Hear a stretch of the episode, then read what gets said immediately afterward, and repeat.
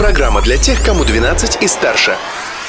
Колесо истории на «Спутник FM». Большой солнечный привет всем! Сегодня 18 января, и следующие несколько минут посвятим воспоминаниям о приятных и интересных событиях, случившихся в этот день в разные годы. Открытие дня. Именно в этот день состоялось открытие Большого театра в Москве. Грандиозность этой постройки просто потрясла москвичей. Надо сказать, что история этого театра началась много раньше, еще в 1776 году, но первые три театра сгорели дотла. Не пощадил огонь и здание современного Большого театра. Правда, тогда он пострадал лишь частично и после ремонта стал только краше. На фронтоне театра установили знаменитую на весь мир скульптуру «Аполлон, управляющий квадригой». А в Уфе в этот день состоялось другое культурное событие. В 1958 году, 18 января, на сцене Башкирского государственного театра оперы и балета состоялась премьера спектакля «Акбузат». В основе постановки – башкирская народная сказка о Хаубен Батыре, волшебном коне Акбузате и алмазном мече. События дня.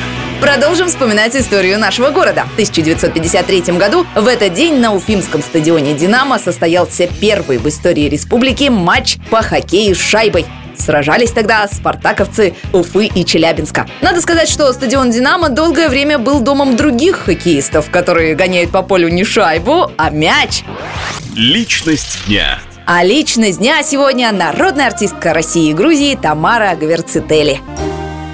Мамины глаза все на свете понимают, мамины глаза.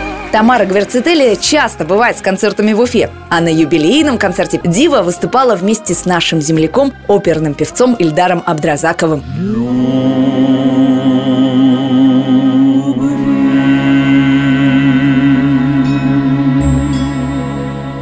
Православных христиан сегодня ждет очень приятный вечер – Крещенский сочельник. Ведь завтра будет отмечаться крещение или богоявление. Считается, что в крещенскую ночь вода приобретает чудесные свойства и становится целебной. И если набрать воды из речки или запастись водой, освященной в церкви, то она сохранит свои свойства на весь год. Так что готовьте тару! На этом все. Новые истории из истории завтра.